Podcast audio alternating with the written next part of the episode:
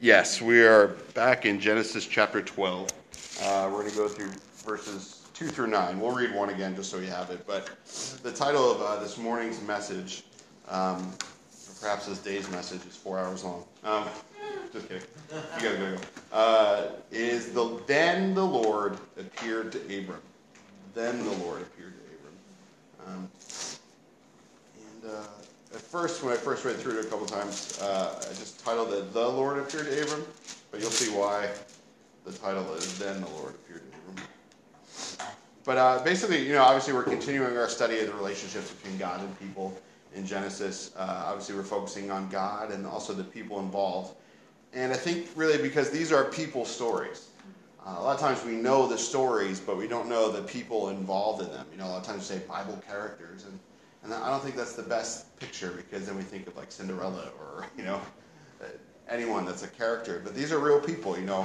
They're a lot like us. I was listening to a message, uh, might have been first part of a book. The past couple days were a blur because I was traveling for work, and I listened to like all the stuff in the car, um, and I don't remember what was what, but you're talking that uh, even the scripture says that uh, you know that these prophets were just like us. They had like desires and like passions, like failures. That, fact, uh, it was Gayle Erwin, and he was going through all the characters in Genesis and just showing how each of them is so completely flawed, and yet how God used them and called them and loved them.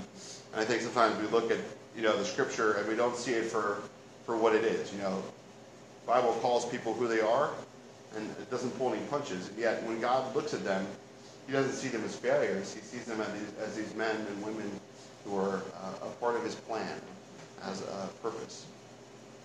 But we, we saw that Abram was called out from his family, his friends, his country, and his father. You know, we talked about coming out of his father's rule and influence and power.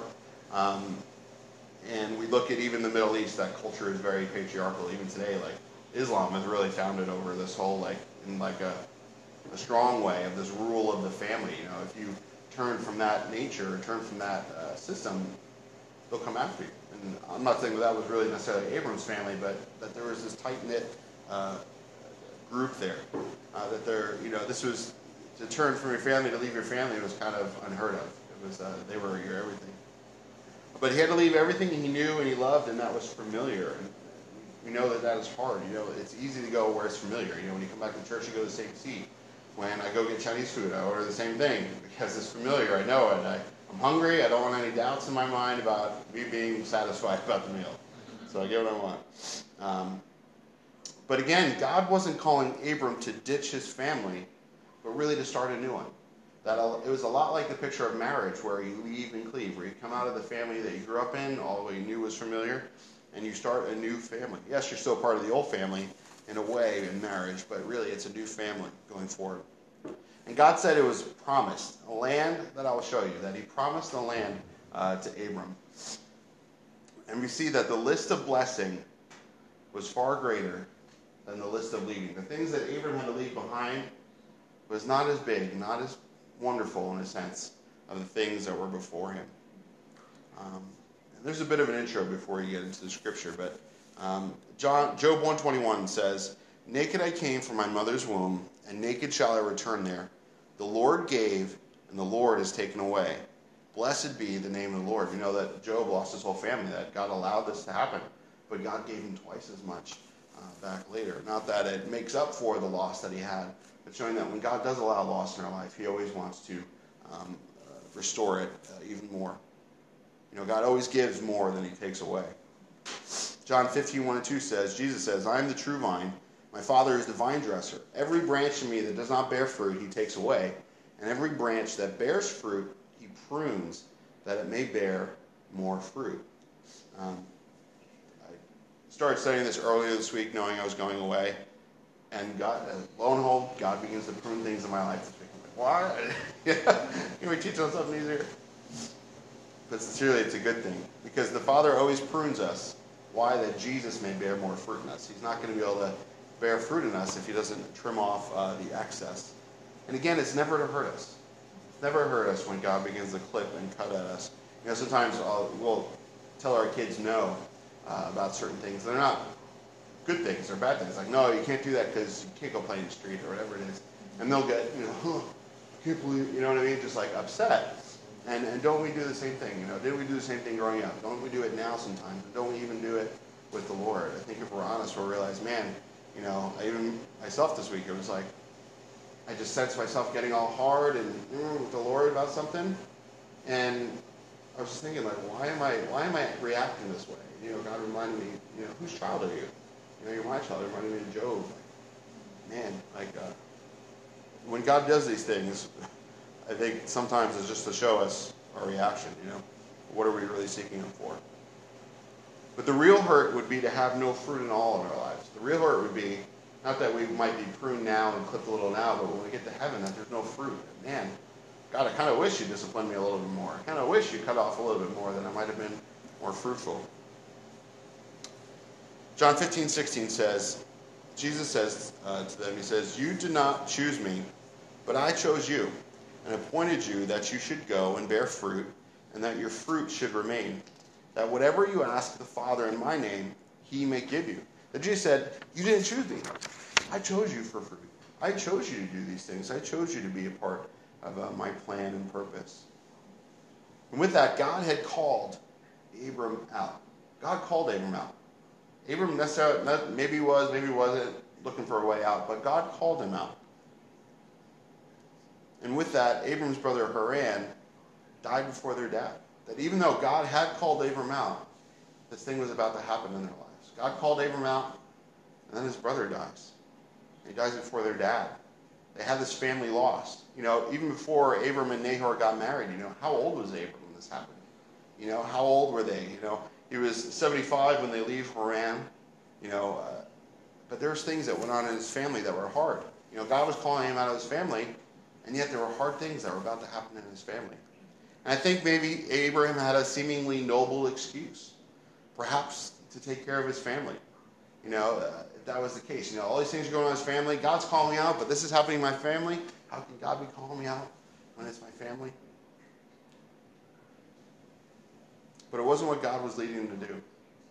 And as we go through these things, I want to take it in a balance because, you know, the scripture does say that, you know, those who don't take care of their family are worse than those who are completely lost and, and sinful. Because it's like if you say you love God, you don't love your family, there's obviously something wrong there. Uh, but again, it wasn't what God was leading to do because we need to examine our motives to really see if it's God or us. Uh, why don't we turn to Luke uh, 14, verse 12.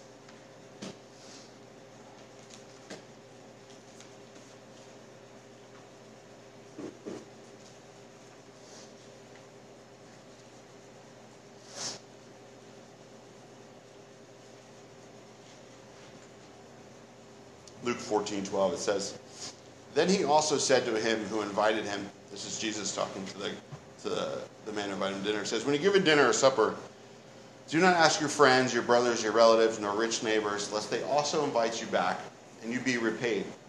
But when you give a feast, invite the poor, the maimed, the lame, and the blind, and you will be blessed, because they cannot repay you. For you shall be repaid at the resurrection of the just. Now, when one of those who sat at the table with him heard these things, he said to him, Blessed is he who shall eat bread in the kingdom of God. Then he said to him, A certain man gave a great supper and invited many, and sent his servant at supper time to say to those who were invited, Come, for all things are now ready. But they, with all with one accord, began to make excuses. You know, the first said to him, I have brought, I bought a piece of ground, I must go and see it. I ask you to have me excused. Another said, I have bought five yoke of oxen, and I'm going to test them. I asked you to have me excused.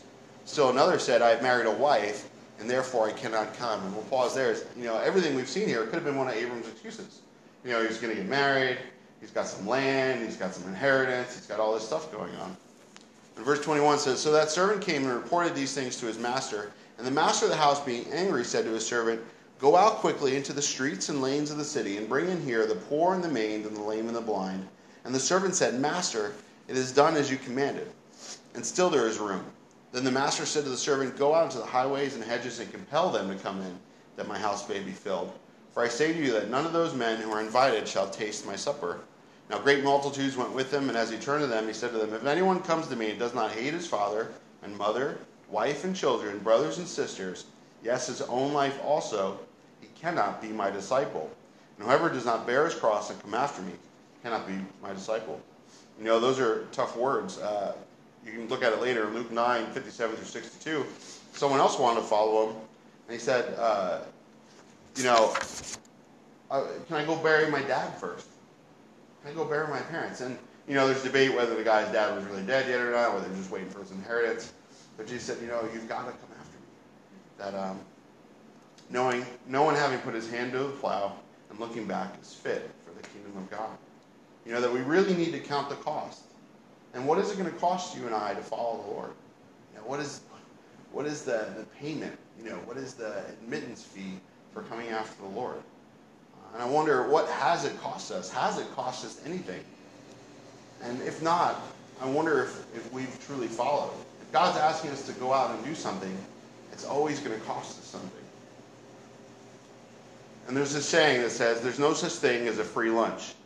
You know, the, the, I think in some way that's true, and we don't like to think about that in Christianity.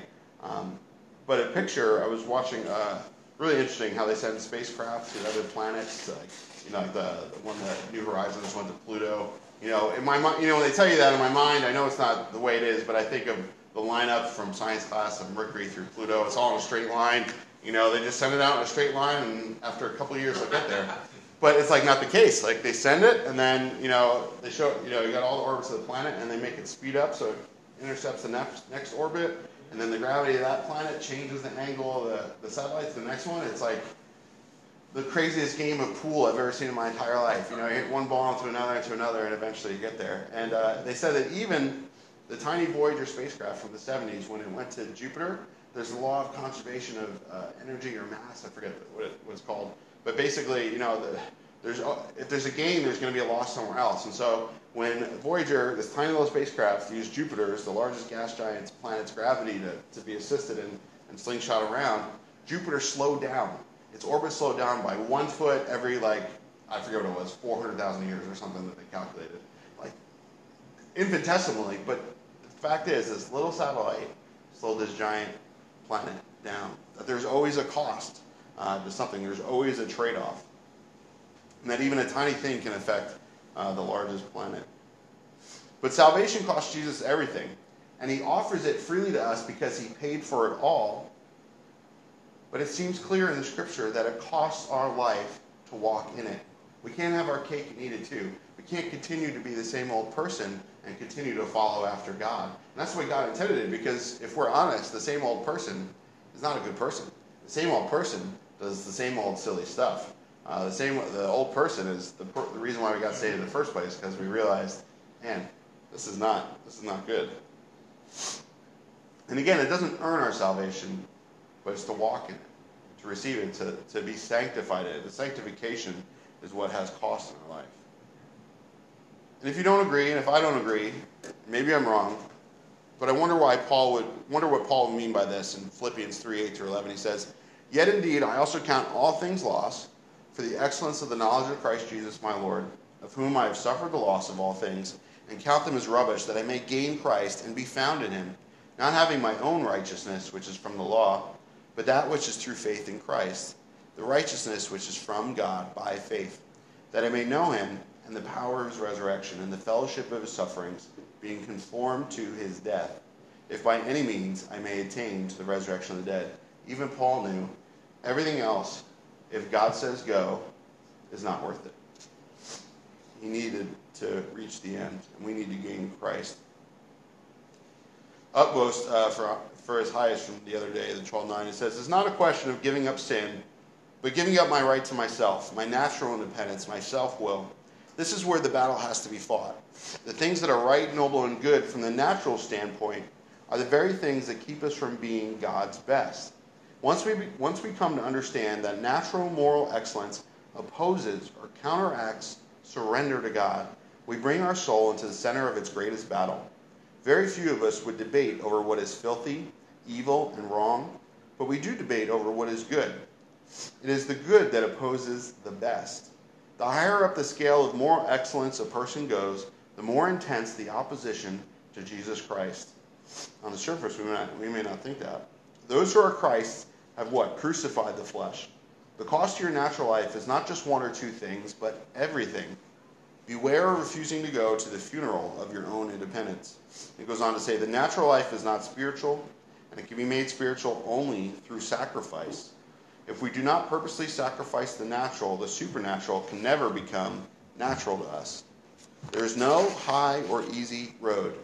Each of us has the means to accomplish it entirely in his own hands. It is not a question of praying, but of sacrificing, and thereby performing his will. That's hard because sometimes we go, Oh Lord, let your will be done. Why isn't it being done? Yeah, exactly. yeah. I think you know maybe that's why we don't pray sometimes. And that's why I don't pray. This question from uh, this quote from A.W. Tozer I saw on Instagram says, "Prayer will become effective when we stop using it as a substitute for obedience." I think that's what you were saying there. And with that, let's get back into Genesis chapter 12.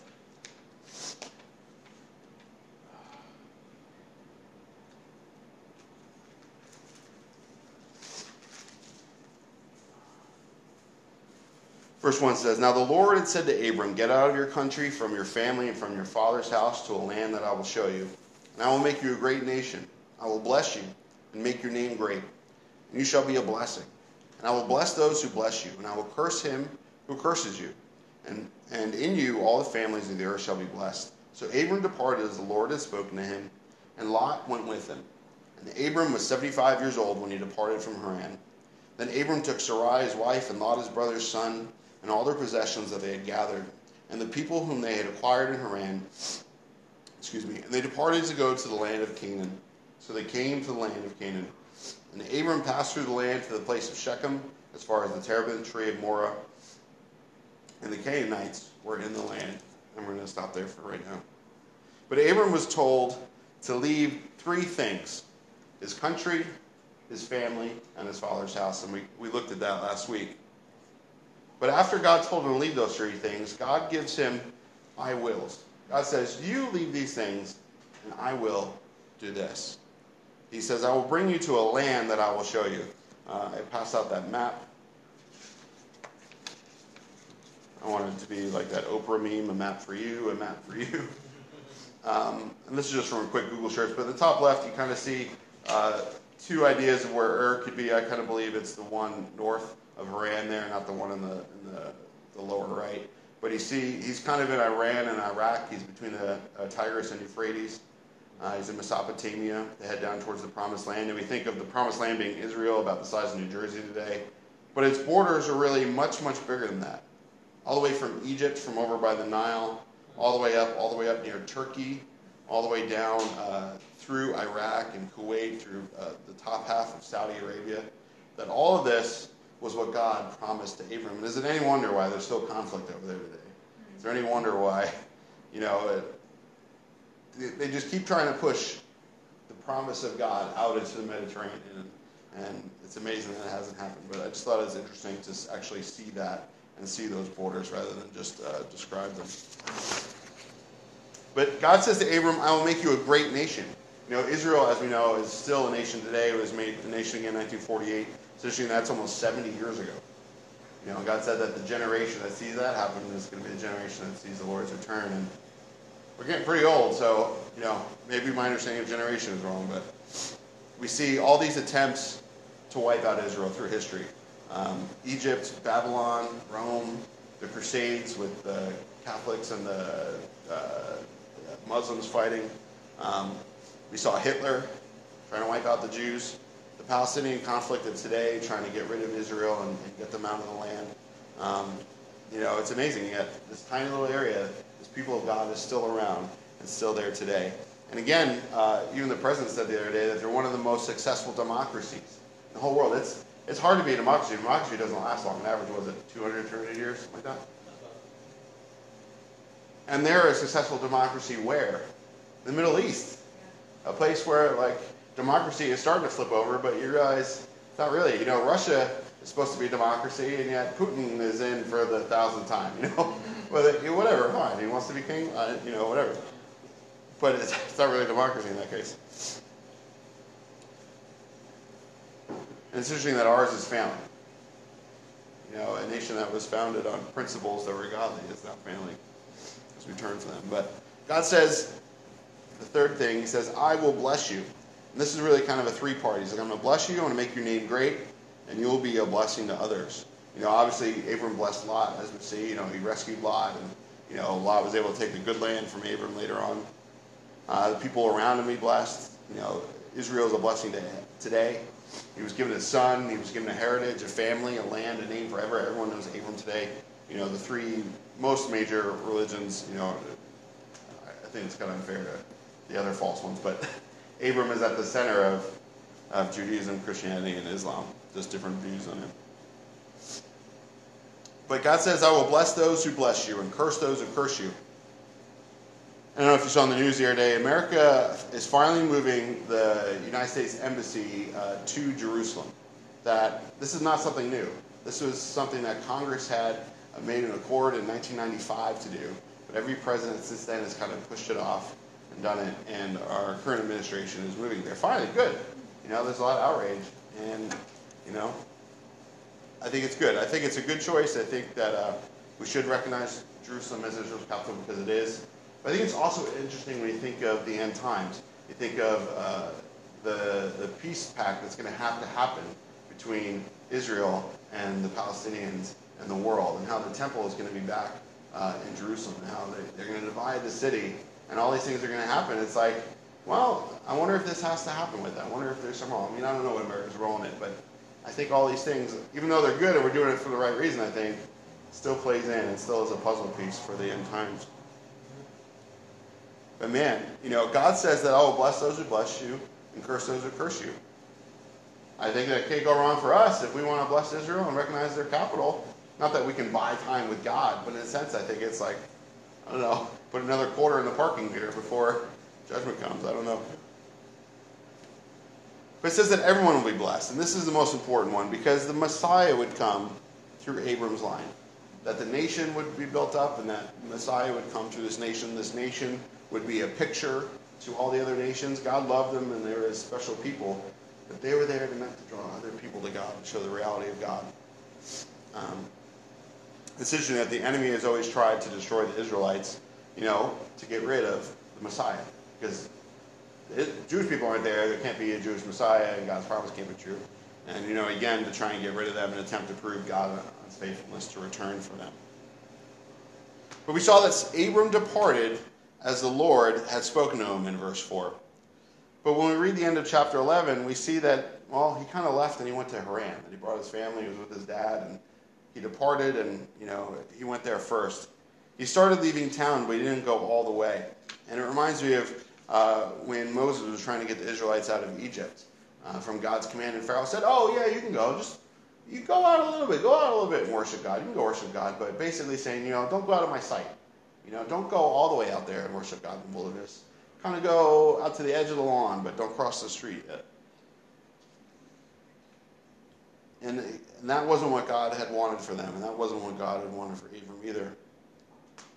And they waited until his dad died to really move on.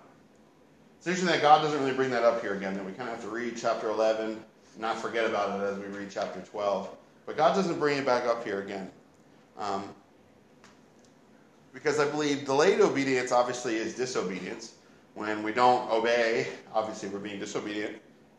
But I believe when we finally obey, God still honors it as much as He can. Sometimes there's consequence, sometimes there's other things that are involved. But God says, okay, good, you, you finally have been obedient. You know, maybe He's been calling you to get saved since you were a kid and you're 80 years old and you get saved. There's consequence there. There's a life lost, but God can still use it. God can still bless you, and you're still going to go to heaven the same way you would have if you accepted Him when you're five. You guys remember the story of the two servants, and they're told to do something, and the one says yes right away, but doesn't do anything. The other one says no way, but later on goes, I need to go do this. I think it's Abram. He finally, finally obeys. And again, we're going to see there's lots of consequence here throughout the rest of Genesis. Um, and again, even if that consequence is just missing out on what God has for you in this season, you just have to wait for the next season to get it. Man, you know, I was talking to Ashley the other day after getting after getting back, like, um, I feel like the Lord's been showing me things the past few years and even the past few months, and um, not like, well, you know, showing me things, but just stuff that, like, man, I just I wish I, I, I wish I felt this way. I wish I saw this 10 years ago. And I guess I couldn't or I was unwilling. But man, it would have been so much better, so much easier, so much more fulfilling to just be this. It's hard to explain. You know, I, I think you guys get what I'm trying to say. That, like, you know, sometimes it's just, man, if we were just willing to, to obey earlier, it would have been a lot better. But God can restore those things. The Bible talks about um, restoring the years of locusts of Eden. And even if we've been disobedient, even if we failed and flailed, God can still restore those things. God can still make it like it never happens. And even here, as we read, God doesn't revisit it here because God's like, Abram obeyed. That's all I wanted in the first place. That's all I wanted for him was to come out of there. All right, it took him a little longer than expected. It's not the best I had for him, but I'm so glad he came out. I'm not going to hold it over his head. And it says that Lot went with him when he went out. And the same word as Abram, dying to self to leave to go uh, when Abram was, was called to go out of. And I wonder, did Lot get Abram's faith? I think at some point he obviously does a little when he's told to flee Sodom and Gomorrah. Obviously, he has some amount of faith. You know, he knows where the angels are. He tells the people they got to get out. That he believes God, but but obviously it's very shallow. That whatever faith Lot had, and I don't know if he had it this time, it was shallow. But I wonder why did he go? Why did he go? You know, I don't think that Abraham was leaning on him as much, or at least in the same way as Moses was on Aaron when he was called to go to the Israelites. Oh God, I can't speak. Uh, you know, uh, you know me. And God's like, I called you. And he's like, yeah, but God. And God's like, all right, fine. I'll send Aaron with you. I don't think it was like some dependence on Lot in that sense. But on the same uh, side, I'm not as convinced that Lot was as gung ho in faith uh, for Abram's call, um, because Abram wasn't even that gung ho. It took Abram whole, this whole time to, to obey God. I don't think that it rubbed off in Lot in this like matter. Wow, Abram, you're such a great man of faith. I'm going to come with you and follow you and go with you. I think that uh, that maybe it was something else because we see that that what that Lot's dad died young. Lot's dad died before Lot's granddad. And losing a father, I'm sure, is a hard thing. You know, I have friends who have lost family members when they were younger, and yeah, you know, I went through a, a divorce growing up, but that is nothing compared to actually losing your parents. It's a totally different thing. Um, we have an acquaintance who lost her father when she was young, and she posts on Instagram about every year, like the anniversary, I guess. And I go, man, I, I hope if I pass on that my daughters look at me that way and think of me that way. You know, I don't want them to have to go through that, but if that's the case, I hope that they have that affection for me and know that their dad loved them. You know, we had a family friend growing up too, her, her husband died, and, and her daughter was that way about her dad. But it, it, Lot's dad died young. And Abram, his uncle, he was the oldest brother of their family, steps in, I think. I think at least they had some sort of relationship there. And this gives me different eyes for Lot. I never really saw this about Lot before in the scriptures. I always just saw him as just Abram's nephew, and he was just a punk and always kind of wanted his own way. And maybe he still was. But I see him a little differently now. You know, because of the importance of a father we talked about. Uh, their, their influence, whether they're there or not. And perhaps Abram was a good figure. Maybe he was a good father figure. But maybe he didn't step up in the whole way. Um, and again, I'm really going down the rabbit hole here, but I'm just trying to understand the family picture. I think it's good to see. But maybe he didn't discipline Lot as much as Lot needed to be. Maybe he wasn't the best example for Lot. Maybe the relationship was more he was trying to be friends with Lot than he was trying to be um, an uncle. But I don't know. Maybe he just didn't want to strain the relationship. You know, maybe it was his family. And I, and I don't know. I just see these things happen a lot. And I wonder, these are people too. This is a situation that happens.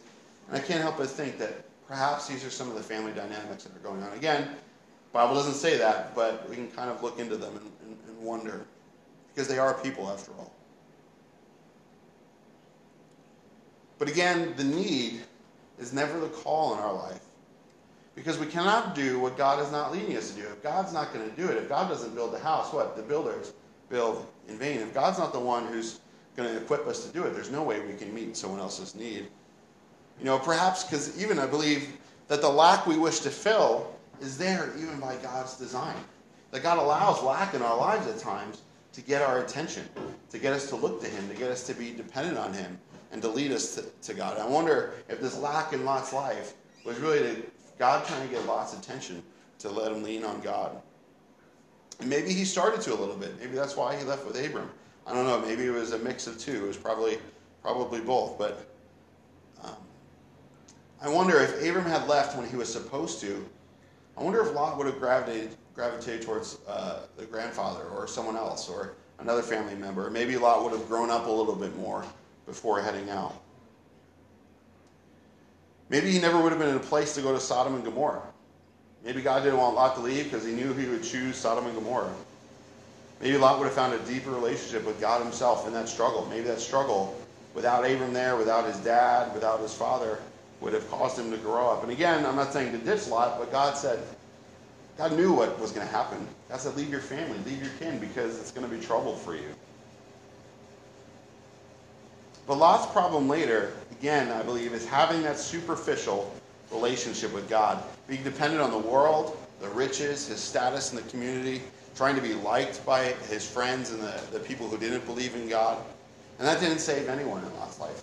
It didn't even save his wife. His wife turned around. Only his daughters got out. His sons-in-law got out. None of his friends came um, when judgment came to Sodom. You know, all his efforts to kind of straddle both sides of the fence failed and ended up hurting those closest to him. We'll see more failure in Lot's life after that. But I believe when we delay, we delay to prevent some sort of burden in our lives, whether it's on ourselves or on others, that we don't want to go because it's going to cost us something. We don't want to go because, you know, it's like not wanting to get up in the morning. You don't want to get up because, you know, you got to go to work. But the, that cost of delaying is weighty. It's always heavier than the perceived burden that we would be taking on by being obedient right away. It always weighs more later than it does now. It's like debt. If you don't pay off debt right away, that interest just compounds and compounds and compounds. But we see that uh, Sarai, his wife, went without went out with him, and uh, you know, we see later that it could have been his half sister, perhaps. And I was like, well, where do we really get that? Other than he kind of says that, and we don't necessarily see that here. Uh, the Talmud tries to link her as this, uh, the girl Iscah in the end of chapter 11. But again, it's not clear, and then other aspects of the story break down if you do try and make that connection. Um, but whether she was or she wasn't, it, it, was okay at this time. But Abraham was really in the habit of telling some stories to protect himself. And I think Moses tries to write this down, but it just turns into a mess. Trying to, you know, it's like you try and track down a, a web of lies and a web of stories. You can never really get it straight. And I think Moses was trying to track that down and trying to give the facts. So she could have been his niece. She could have been his half sister from a different mother. Uh, it's unclear. And again, at this time, that was okay. It's not like there's nothing weird going on there. But Sarai's name means princess. You know, Abram was like a king, and perhaps she was like his princess. You know, my daughters are like princesses to me. My wife is my queen, but I think, in, in fact, you know, if my wife were to act like a spoiled princess, I'd probably be in trouble. But she never really does. She really is more of a Cinderella. And that's really our fault. But in any sense, Lot was his brother's son. And I think that's a reminder here that this was not Abram's son. This was his nephew. This was his brother's who died son. A reminder that Abram was, well, he was bringing his family. And he necessarily wasn't supposed to. If he had left earlier, he might not have had to. If he left before his brother died, um, things might have been different. Again, Lot would prove to be a burden, not a blessing. But Abram would still be a blessing to Lot. You know, God said he'd be a blessing to others, he would be a blessing to Lot. But they also took all their substance and they took their servants. You know, I wonder, was Abram even have taken all this? Was this his inheritance? Was he sticking around with his dad until his dad died, and then his dad dies, and he, gets all this inheritance and all this coming on board with him? Um, was he even supposed to have all this? Was he even supposed to take all this on? Um, the thing about moving and paring down and, and packing and getting rid of things and, and well, what do we really need? You know, if, if we end up do end up moving, even if we move down the street, I still don't want to pay for a larger truck. I still want to move. I don't want to move 20 boxes if I can get away with moving 10 boxes. You know, I want to. The clutter would drive me nuts. But I wonder, was Abram supposed to have all this with him? Uh, was he really being dependent on God by taking all these servants, all this wealth with him that he probably inherited from his father? Um, was this getting out of his father's house? You know, I'm not at home anymore. I'm out of my father's house, but you got your father's golf clubs. You got your father's this. You got your father's that. You know. I think technically it was, but I, I have to think that maybe perhaps Abram packed too much. You know, when I go on a trip, sometimes I'll pack too much. I'll bring too many shirts. I'm like, I don't know what the weather's going to be like, and you know, it's kind of hot in my office, and blah blah blah. You know, it like kind of is what it is. And again, you know, we'll see Abram being more dependent on God later when the king, when he rescues Lot, and the king Sodom comes, and Abram pays tithes to uh, Melchizedek. Uh, but again, where did he all get this? He didn't get it in the promised land. He got it in Haran. And again, where did Abram's father die? Haran. Is that a coincidence? I, I don't think so. Um,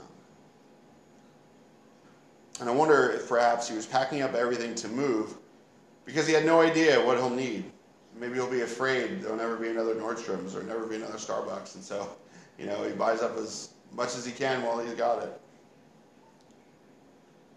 But it says that he departed, and that word departed means departed. It means to go, to went. Uh, he went. It means to exit, to go forth, to proceed to or towards something, to bring out, to lead out.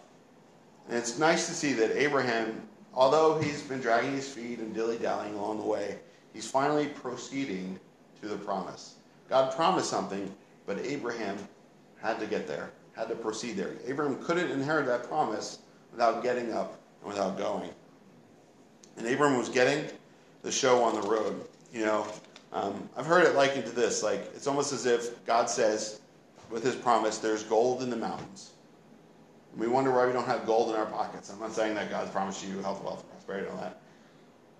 But maybe it's because we don't get up and go to the mountain and begin to dig in the mountain and look for that gold of the promise.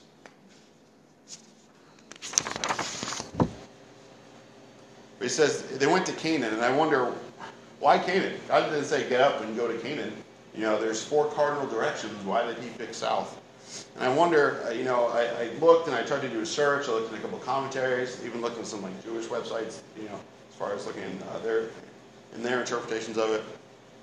But I couldn't find an answer why Canaan. They said, oh, he went to Canaan and then he went to Egypt and know all these things, but never said, well, why did he go south instead of north? And I wonder if it's just that Abram knew. You know, have you ever just known? You know, maybe you're watching a movie, you just know who the villain is, even if no one else does. You know, um, maybe you know who Rey's parents are. And, you know, the debate is not open to you. I don't know. But there's logos in the word and there's rhema. Logos being the, the, the plain interpretation of the word, specifically what does the word say. But then there's a rhema that's more personal.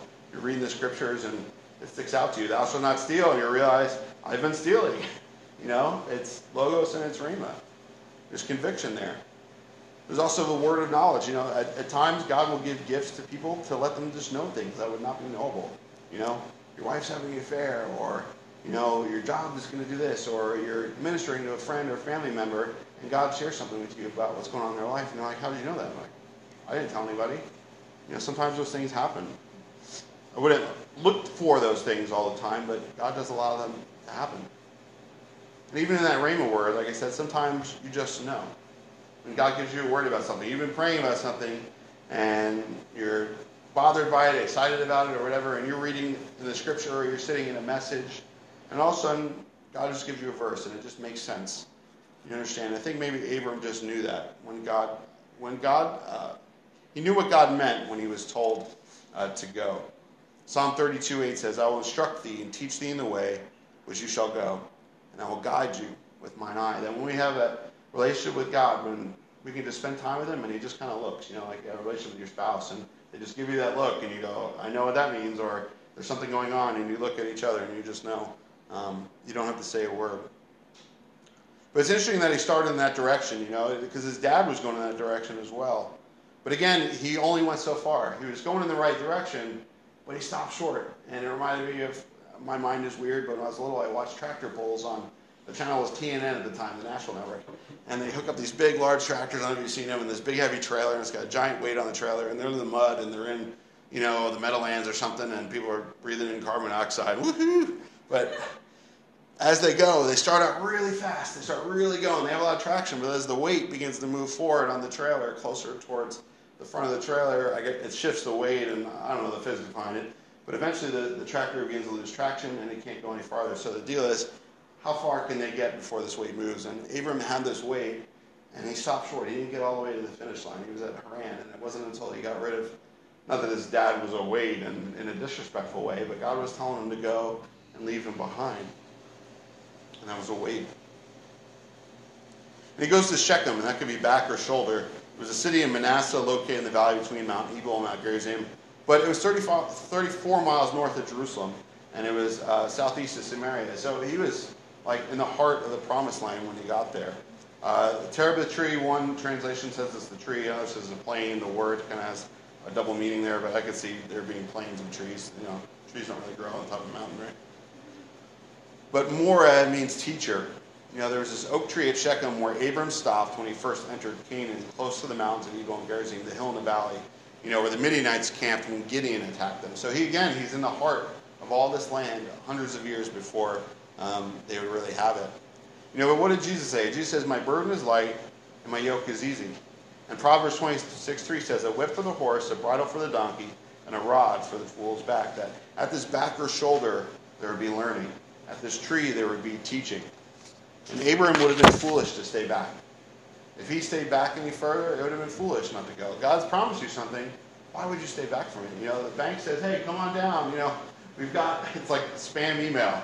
You know, you, you've been selected to win an Amazon gift card. Your CVS account can't. You're like, no, no, no, you're spam. I'm not clicking that link.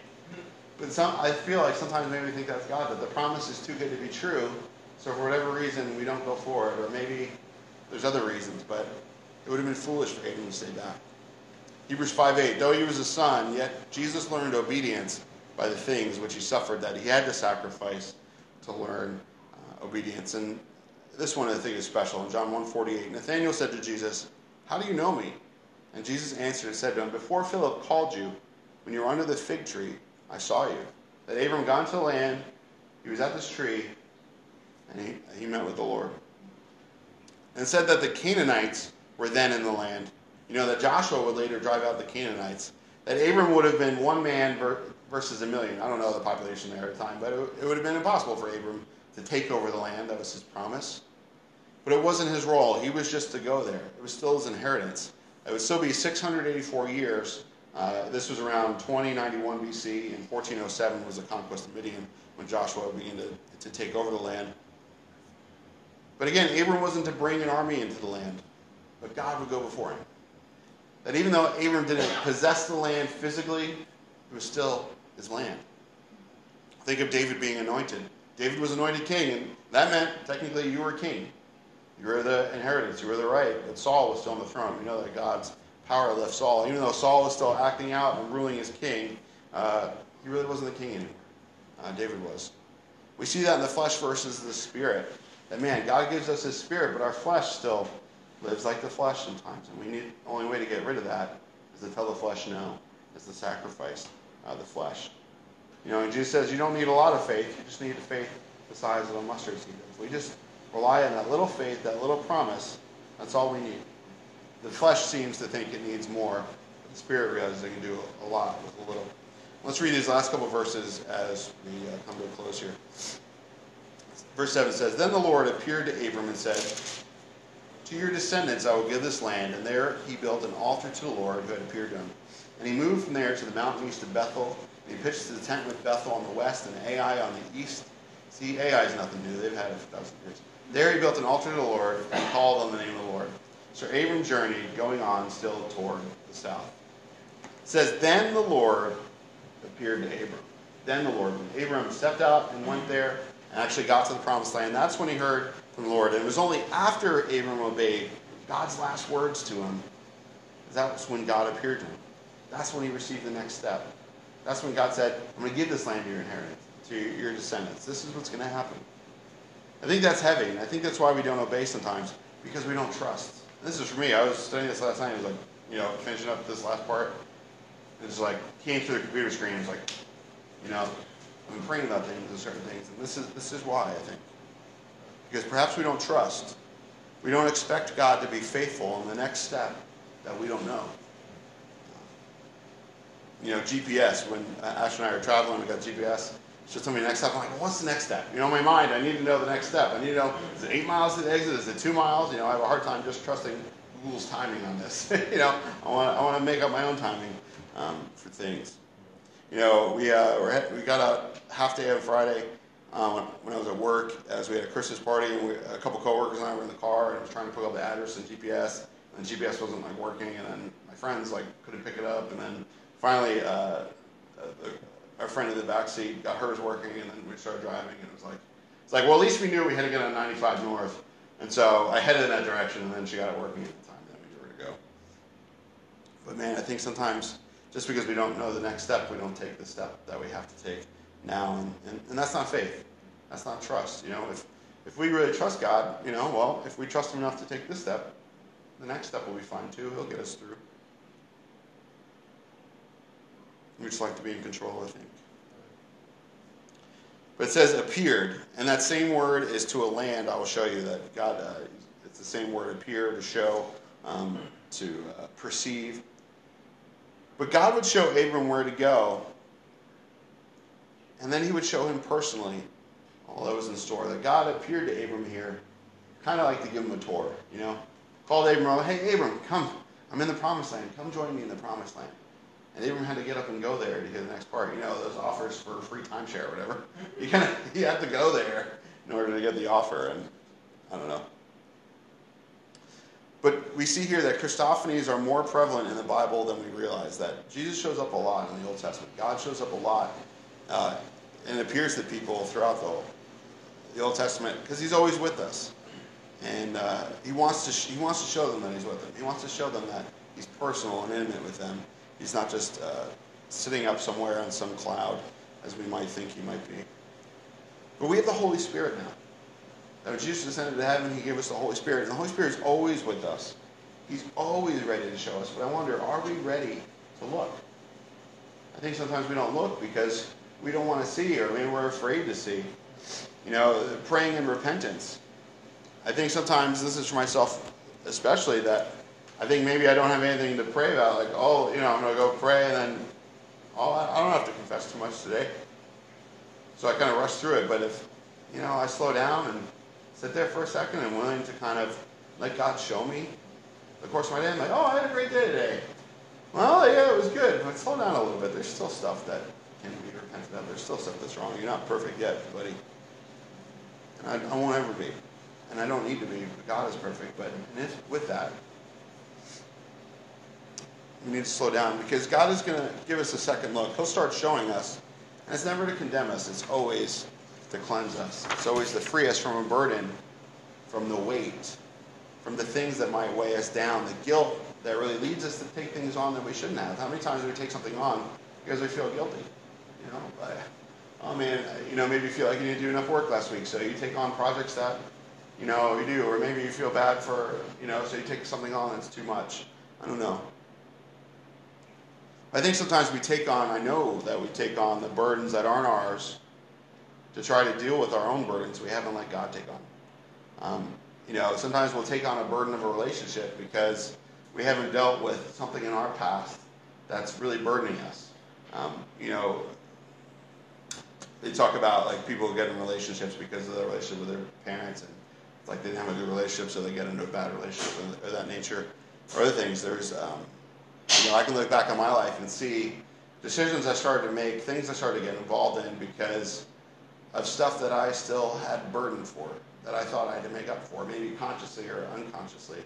Um, but as I would spend time with the Lord, He would show me that it wasn't my burden to take on because there was nothing I could do to make up for that. And even if I did take on this burden, it never would make up for it. But the problem, uh, the promise would be to Abram's descendants.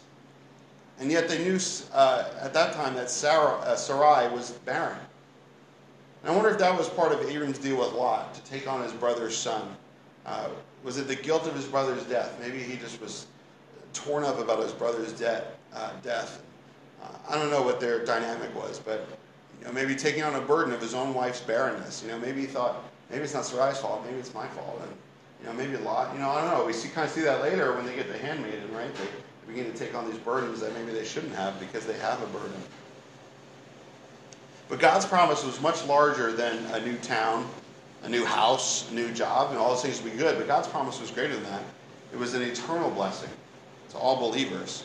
Uh, John the Baptist in Matthew 3 8 and 9 says, Therefore, bear fruits worthy of repentance, and do not think to say to yourselves, We have Abram as our father, for I say to you that God is able to raise up children to Abram from these stones. I love John the Baptist because he's totally just straight faced, gives it to the religious hypocrites. It says, bear fruits worthy of repentance.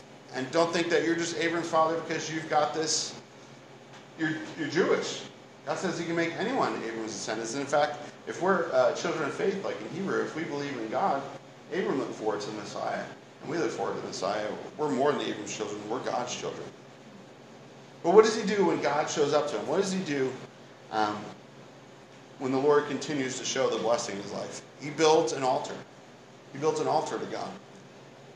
And I think it's important to build memories and landmarks in our lives when we can look back and say that, yes, God worked here, worked there. You know, we have all our photos show up on the TV, and Google always reminds you of, you know, this is two days ago, two years ago. Remember this day? Yeah, I remember that day.